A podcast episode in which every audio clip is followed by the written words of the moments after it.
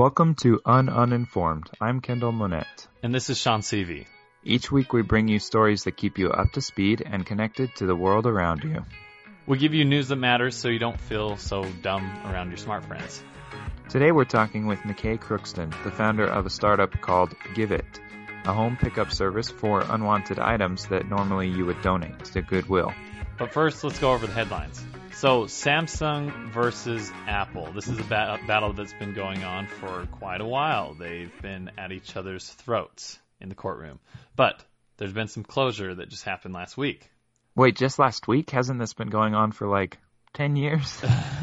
I know, it seems like it. I, I think this has been going it seems like this has been going on as long as, you know, Samsung and Apple have been making smartphones. Um, there were several lawsuits. A lot of it w- was to do with like the design, like so how it appeared, like the rounded edges of the iPhone, the user interface. Um, yeah, so Apple sued Samsung. The issue for all of this has been that Samsung should pay for infringing on these patents that uh, Apple had made on these specific parts. And, and so, you know, when you when you sue somebody for a patent infringement, they have to pay a percentage for everything sold that that violated the patent. So for every yeah. uh, Samsung phone that sold, they have to pay Apple a percentage for patent infringement. But what Samsung argued is, yes, we have to pay this, but we should only pay for the small portion of what we violated.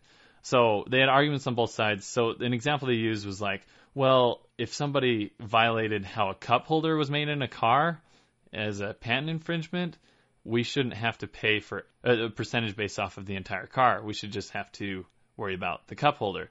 And then on the Apple side, they're like, well, but like, for example, like with a VW Beetle, people bought it because of its unique look. And so if you're going to steal that unique look, you're going to pay consequences for the whole thing. Yeah, one is like um, a defining feature of it. Right. And so, Whereas yeah. the other one is kind of just something small. Yeah. So article of manufacture was the wording that were they were going over. Whether it was, does that mean the cup holder or does that mean the whole car? So did they come to a decision on that? So it was unanimous decision that Samsung wins. And sure enough, oh. so yeah, the cup holder side. So they that means instead of them paying like uh, over 500 million dollars to Apple, uh, it, it'll be much less. And that still is to be determined by a lower court, but this is the Supreme Court that decided yes, article of manufacture just means the small part, the cup holder part. But and so but this is important because this this sets a precedent. So if somebody violates this, they have to worry about only worrying about the individual component. Um, and I, I kind of think like you know what what else might come in the future. Like I I'm surprised, and, and maybe this has already happened. I'm not aware of it, but that uh, that the Google Pixel phone hasn't had a lawsuit with uh, or the Apple hasn't sued the Google Pixel phone because I thought I saw the, the I saw the first commercial for the Pixel and I'm like, oh, that's an iPhone commercial. no, it was the Google Pixel, and and the and there was there were specific things in design like you know round edges and things like that that made it look just like an iPhone. So yeah, well, I remember a few years ago I was reading about this lawsuit. I think when it began in in the courts, and this was like 2011 or 2012, and there was a whole fold out from from the uh, centerfold magazine fold out Ooh. of yeah. Of what? Some some dicey details of this lawsuit of who was suing who. And it was other phone companies that was involved as well. And so it was so many details and just just a big web chart of all of the different back and forths that all the different phone companies were claiming so it gets really really complicated really fast but that is interesting comparing it to cars because you can't just patent something with four wheels that goes forward and backward and turns, you know? Yeah, well, and the So- yeah, and we they don't sell the parts, and that's why this is different, and that's what was the argument, you know, on the side of you know not just the cup holder. Th- This isn't the first time they brought up Yeah. cup holders and things like this. Like for jailbreaking uh, phones, there was a lawsuit for that, and it's legal now to jailbreak phones. Good to know. Yeah, yeah, it, it, but that was only a few years ago. Before that, yeah, it, it was kind of you know ambiguous. But they said it was like a car. if you alter a car, you're not infringing on any patents or anything. You can alter your car after you buy it, and so you can jailbreak your Yeah. phone after you buy it. Interesting stuff.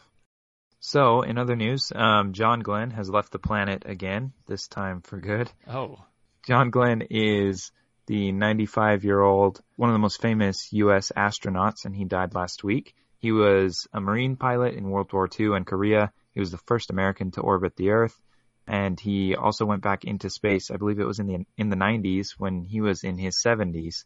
So he was also the oldest person in space. wow. And he did a few other things in his life, like serve as a Democratic senator from Ohio No big deal. just too much to say that this man was able to do in his life.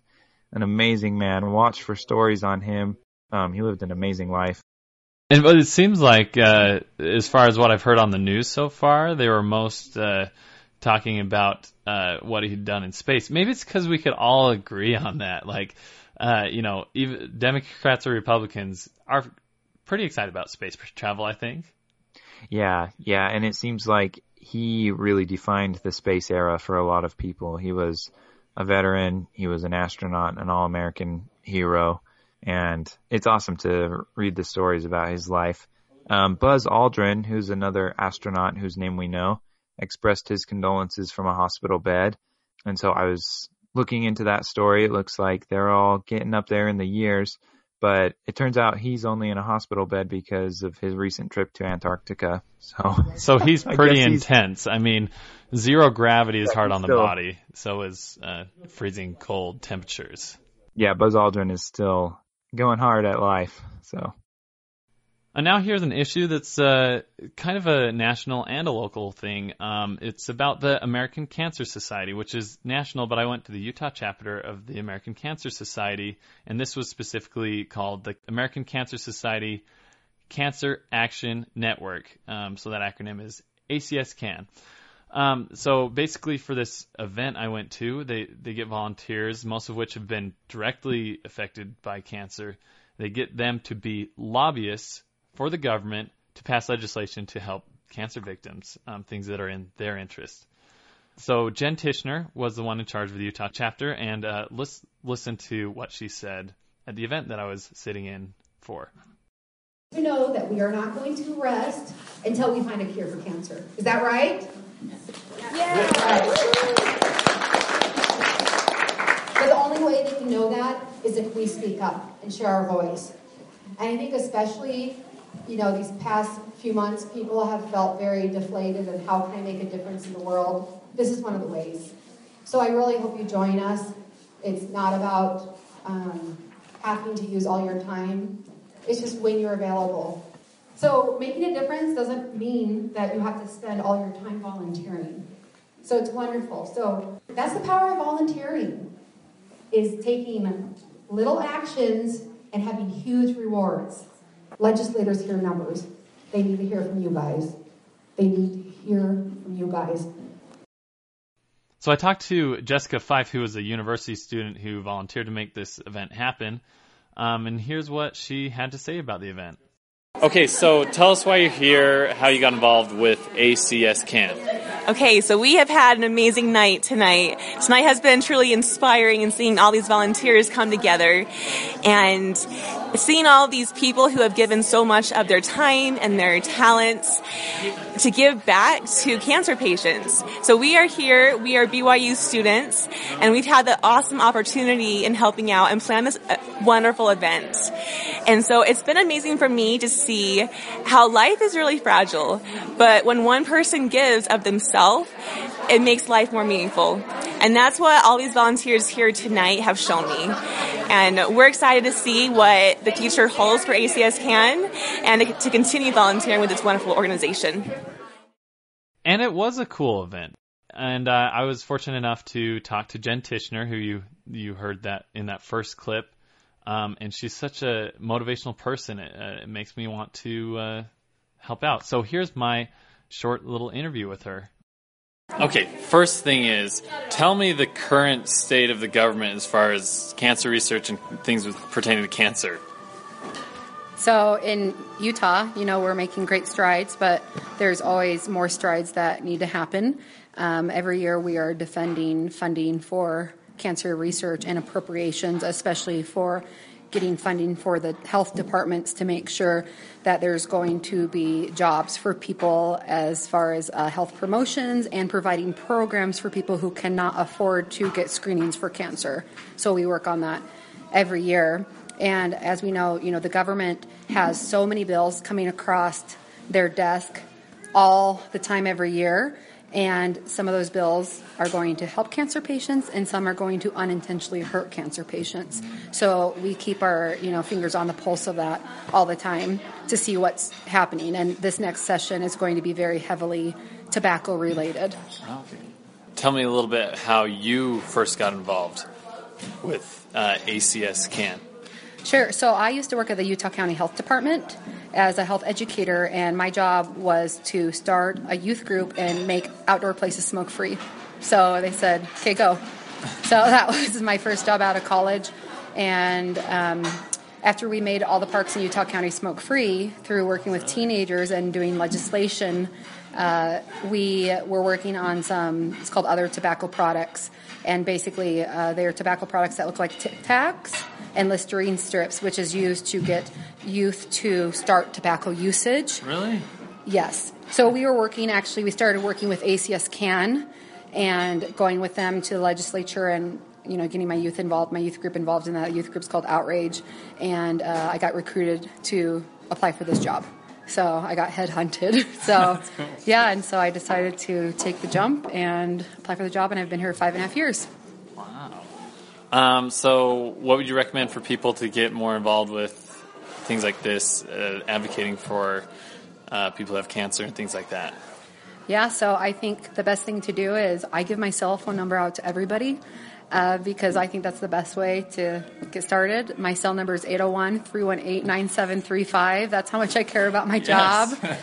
and they can also email me at jenny.tischler, T as in Tom, I S C H L E R, at cancer.org. They can also like us on Facebook, which is uh, Utah.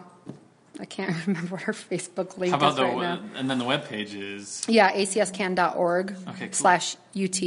And awesome. we just redid our whole national website. We're located in every single state and nationally run. So you know, when we go to DC in September, there's over 600 advocates, and we all wear blue polo shirts, which are kind of ugly. But the point is, we're all on the hill together, and all of us are advocating together. And this past September, the ask that everyone was doing was to tell their senator to talk to Senator Hatch from Utah to support this colonoscopy loophole bill. So we actually are in a position that. Um, we really need Utah support and Utahns to speak out about this really important colonoscopy bill where there's a loophole, which you know we, you and I can talk about when we get together for yeah, our yeah, 20 minute sure. conversation. That'd be cool. Um, because there's specific steps that people can take that are really easy, such as posting on Instagram, and you know liking our statuses sending emails that are already pre-populated for them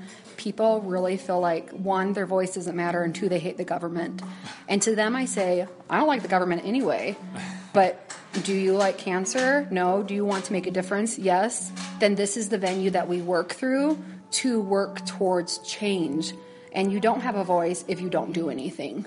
So let's stop complaining and let's start working together to make a change. And we have been able to make so many changes in Utah with ACS CAN that are tangible, that are amazing. So I just offer, you know, anyone who wants to get involved in any way, give me a call, take you out for ice cream or, you know, dinner, and just tell you what we're about and see where you're at and, and you know, see if you want to get involved even once per year. Um, the best part of my job yes, passing legislation is awesome, but empowering individuals to see that their story is important is what is the best part of my job is, is to show that people have a voice and their voice matters because I've seen it happen. That's fantastic. So I'll probably uh, see you on February 17th when you go to the Capitol and, and advocate for uh, your cause. Hey, thanks, thanks for talking. Yeah, thanks so much, and thanks for coming. And I'll be uh, sure be taking you out for ice cream and chatting with you about volunteering as well. Yes, that's great. So I already te- talked to Jen about this, and uh, she's happy to uh, do a story when they a story on this when they do the march on uh, at the Utah State Capitol on February 17th. where they advocate for these cancer issues. So um, that'll be kind of exciting. Um, and uh, we'll be there on the floor, being right there on the front lines, uh, advocating for cancer rights. You know.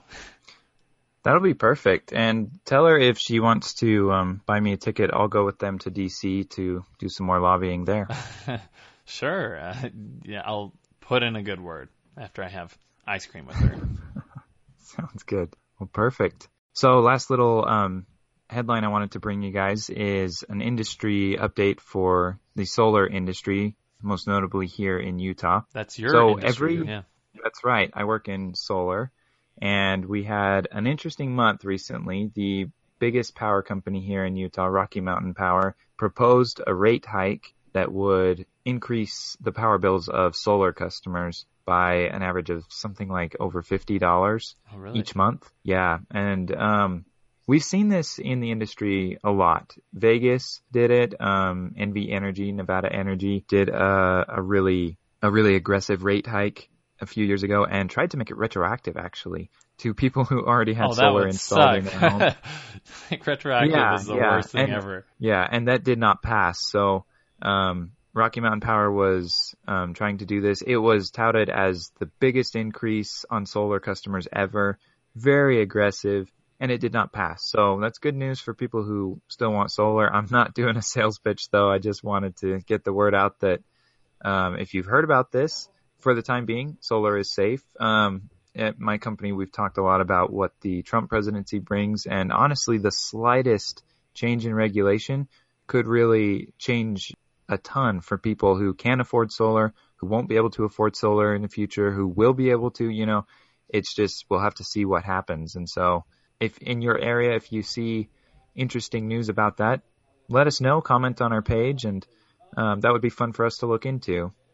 I'm always uh, looking for more stories in the solar industry. Well, yeah, and I, I know this is quite relevant in Utah. We have some of the cheapest power in the nation, particularly where your company is, Kendall, because we have so much coal and it's cheap. Are we going to see uh, things change uh, with the tug of war between coal and renewables? It's interesting some of the economics there. It's um, there's a big argument on the consumer side for solar, but especially with um, tax credit incentives. But there's also the jobs argument with coal, and people say there's a lot of jobs in coal. I don't know anybody who works in coal, Yeah, but they're all in the middle of nowhere jobs. So yeah. I think so. They're- So we'll see how things play out. Yeah. And now for our main story. McKay Crookston is the founder of a company called Give It, where people can get rid of their junk in minutes by using an app. He was awarded as one of the top five entrepreneurs in the nation in a competition called One in a Million. The basic idea behind Give It is that you can take a picture of the items that you don't want anymore, put it on your porch, and someone will come and pick it up. So basically, it's a thrift store on your cell phone. There you go. Welcome to Un Uninformed, uh, McKay. Thank you. Thanks for joining us. So my first question was, um, tell us a little bit about your app, Give It, and the company, and how did you get into this? What's uh, your background, and what led you to develop this? Great questions. Uh, there's a few there. Um, let me start out with telling a little bit about myself, my background. I have been an entrepreneur at heart since I was a kid. Um, I, I've always had this dream and ambition of building something and doing something great and, and helping other people. Um, and for most of my career, I've been in the IT world doing back end networks and servers and stuff. And that was kind of fun. But a couple years ago, I got introduced to an individual, uh, a really big entrepreneur here in the Salt Lake area by the name of John Richards. And he really encouraged uh, me to, to do something bigger and better than myself. And so I really had a hard look and I, I said, you know what? I love IT, but you can only do so much with it. And I want to do something big. And so we started looking at doing, uh, actually a classified ad system. Sort of what it was is it would like be a multi-poster. So you could, uh, when you go to sell something, you could just post it with the app and it would take like 10 seconds and it'd go up and it'd post it to KSL and it'd post it to Craigslist and Garage Sale and all these different sites to kind of maximize your exposure. And then when you sold it, you, you hit sold and you pull it all down. And going through the validation process and talking to customers and talking to people, uh, they really told us that, yeah, that's kind of cool, but, but what we really want is what do we do with the stuff that doesn't sell? Or even bigger, what we heard is, I don't even want to bother selling it. I just want it gone. Like I, it's, it's like in my life, it's in my house and I don't want to mess with it. Like just, I want to help someone else and just get it out of my hair for me. That's how So I feel. started- I hate using Craigslist. I hate haggling with people. Yeah. Just get rid of it. Yeah, you're totally not alone. And so many people feel that way. They're like, look, I know it's got value, but really it's not worth that $10. And the haggling, like you said, like people hate it, like texting back and forth. So we said, look, let's just Mhm. build this app where it takes less than 10 seconds to post it. And all you have to do is you put it on your doorstep and it disappears. So it's kind of like a magic go away button. And that's kind of like what we like to think of it is you just, you know, you can walk around your house and go beep, beep, beep, and the stuff just poofs and disappears. Uh, and that's, that's kind of what we've done and built. And people love it because when they get rid of it, they know it's going somewhere good and they're doing more good in the world. And that's exciting to me. It's so exciting to know that I am behind something, building something that is helping other people the world and it's helping people receive that goodness. Wow. So tell us, kind of from what you've seen, what is the current state of junk in people's homes around the nation? Well, junk is, you know, there's that saying, you know, one man's junk is another man's treasure. Uh, it's kind of subjective. You know, I go into some houses, I go, holy cow, they've got so much junk. Uh, but if you ask them, like, no, no, no, these are, I would never give this stuff up. Uh, but we, we live in such an abundant society and we're so blessed and we have so much stuff and, and we're, we're so consumer based and we buy and buy and buy and we consume all this stuff and, uh, it, the EPA estimates that over 60% of the stuff that we send to landfills is reusable. Really? Um, just textiles alone, we in America, and this is like blow your mind figure, 85% of all textiles, so textiles are clothes, they're shoes, personal accessories, anything kind of made out of a material, 85% of it we throw away every year. wow. And that equates to 25 billion pounds of clothing that we're sending to the landfill when so much of this, over 95% of it can be reused, resold, or recycled every year. I'm trying to imagine Wow. how big that is, but I kind of can't. It's, it's crazy, right? Um, it's a ton, like billions of pounds that we just throw away. And uh, when I learned this, I'm like, why, why is this? Why are we throwing it away?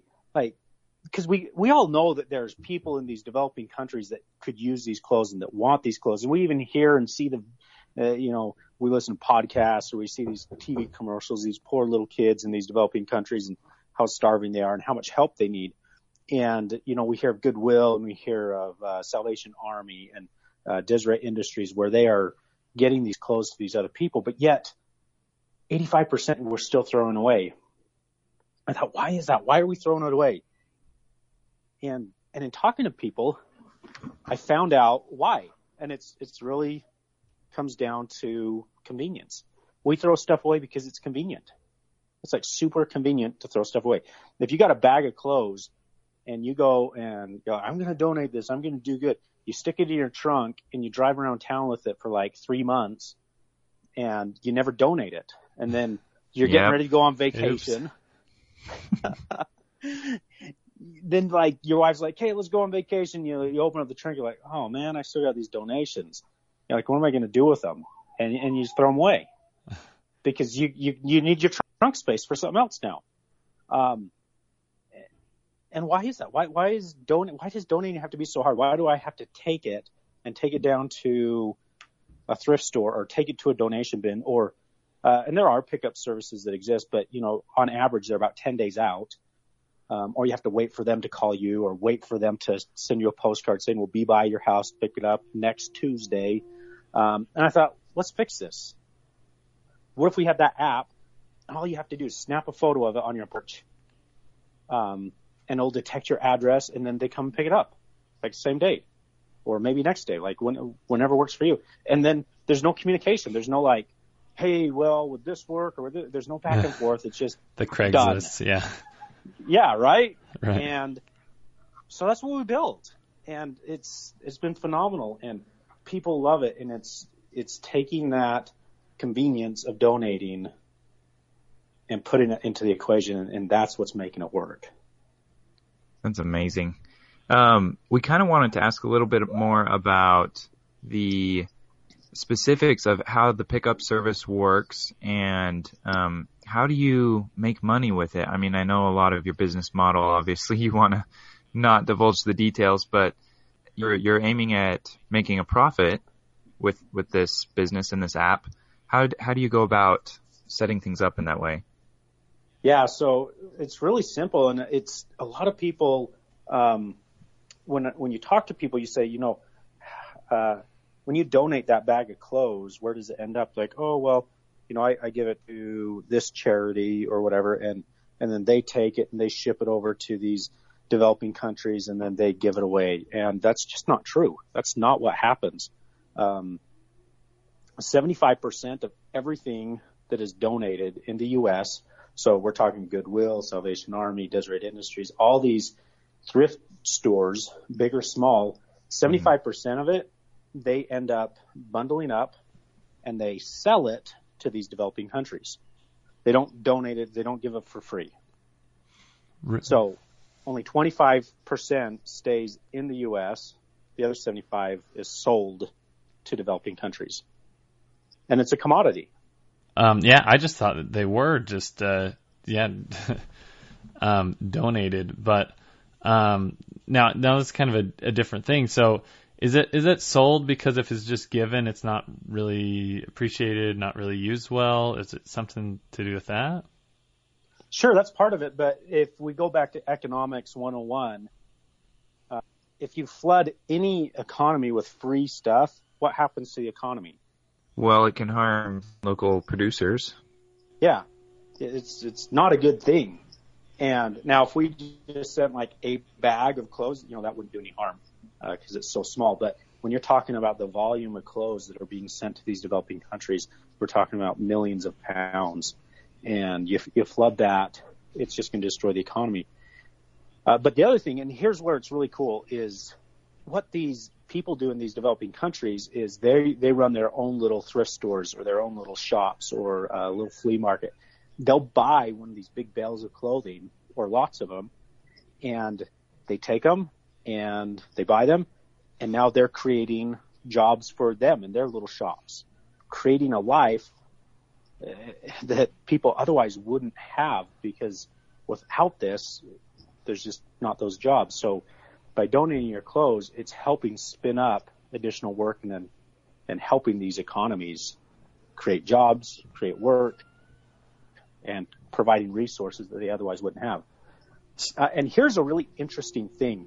They frankly would rather have secondhand clothing from the U.S. than firsthand from China because the quality is so poor from what they can get from China. No kidding. I had no idea. You're talking about how this can benefit um, third world economies, um, developing countries.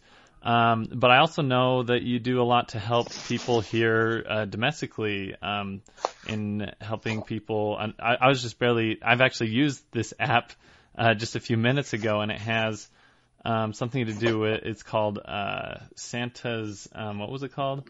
Startup, Startup Santa? Santa? Yeah, yeah, Startup yeah. Santa. Um, and that's kind of your opportunity to help people in need here in the U.S. Tell tell us a little bit about that. Yeah, so Startup Santa is a really fun program. It is specific to Utah, and what we've partnered up with Beehive Startups, Silicon Slopes, and several other uh, companies. United Way is another big one that is working on this with us. And what we found is that what the United Way is, or what they've found rather, is in Utah, uh, in low income families, third graders, two out of three of them do not read at a proficient level.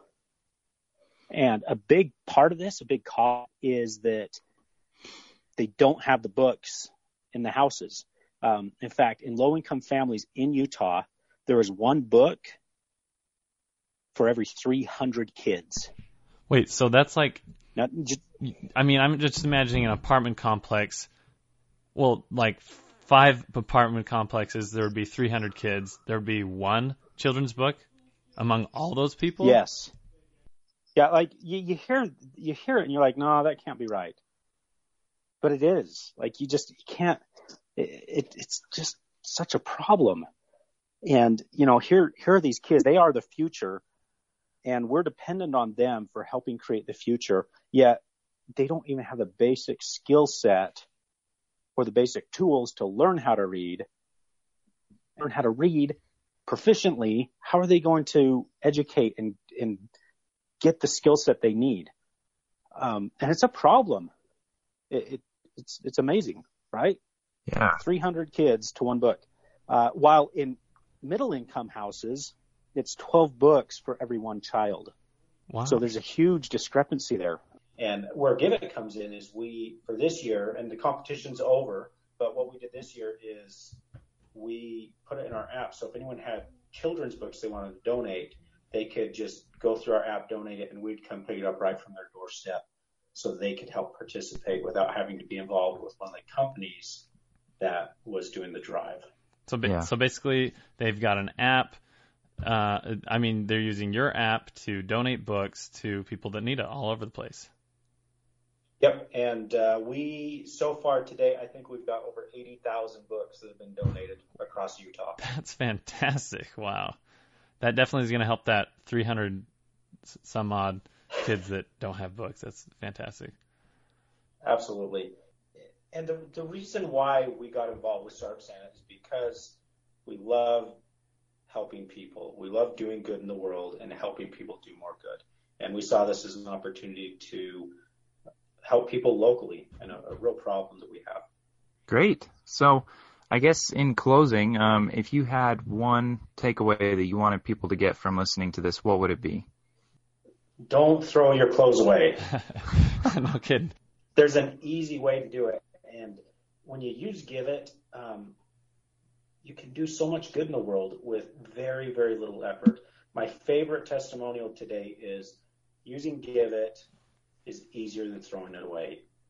And, and it is. You put it on your porch, you take a picture of it and it's gone. You don't have to wait for the garbage man to come. You don't have to load up your car. You don't have to do anything. It's just gone. Uh, the other big thing is that um, there's this big misconception with used clothing that oh it's stained or it's a little bit torn. Uh, you can still donate that stuff because what happens is when it gets sorted, the sorters they see that and they put it into a recycle pile, and there's still value in it as a recycled material. So even if you think like nobody would want this old shirt, I'm just going to throw it away, still donate it because it will still get into that channel and it will be dealt with properly and responsibly. Wow. Thank you, McKay. Uh, now, you mentioned things are going to get big soon. Uh, um, thing, you're, you're seeing a lot of good opportunities in the future. Is that is that right? Yeah, so we're we launched here in Utah just uh, a little over a year ago, and we're we're just being very methodical about how we grow, making sure that we prove out our systems, and so as we continue to scale it, it will scale appropriately and go. And, but we very much see this going nationwide. Well, That's fantastic. We're glad we could get to you before CNN or all those other cable channels.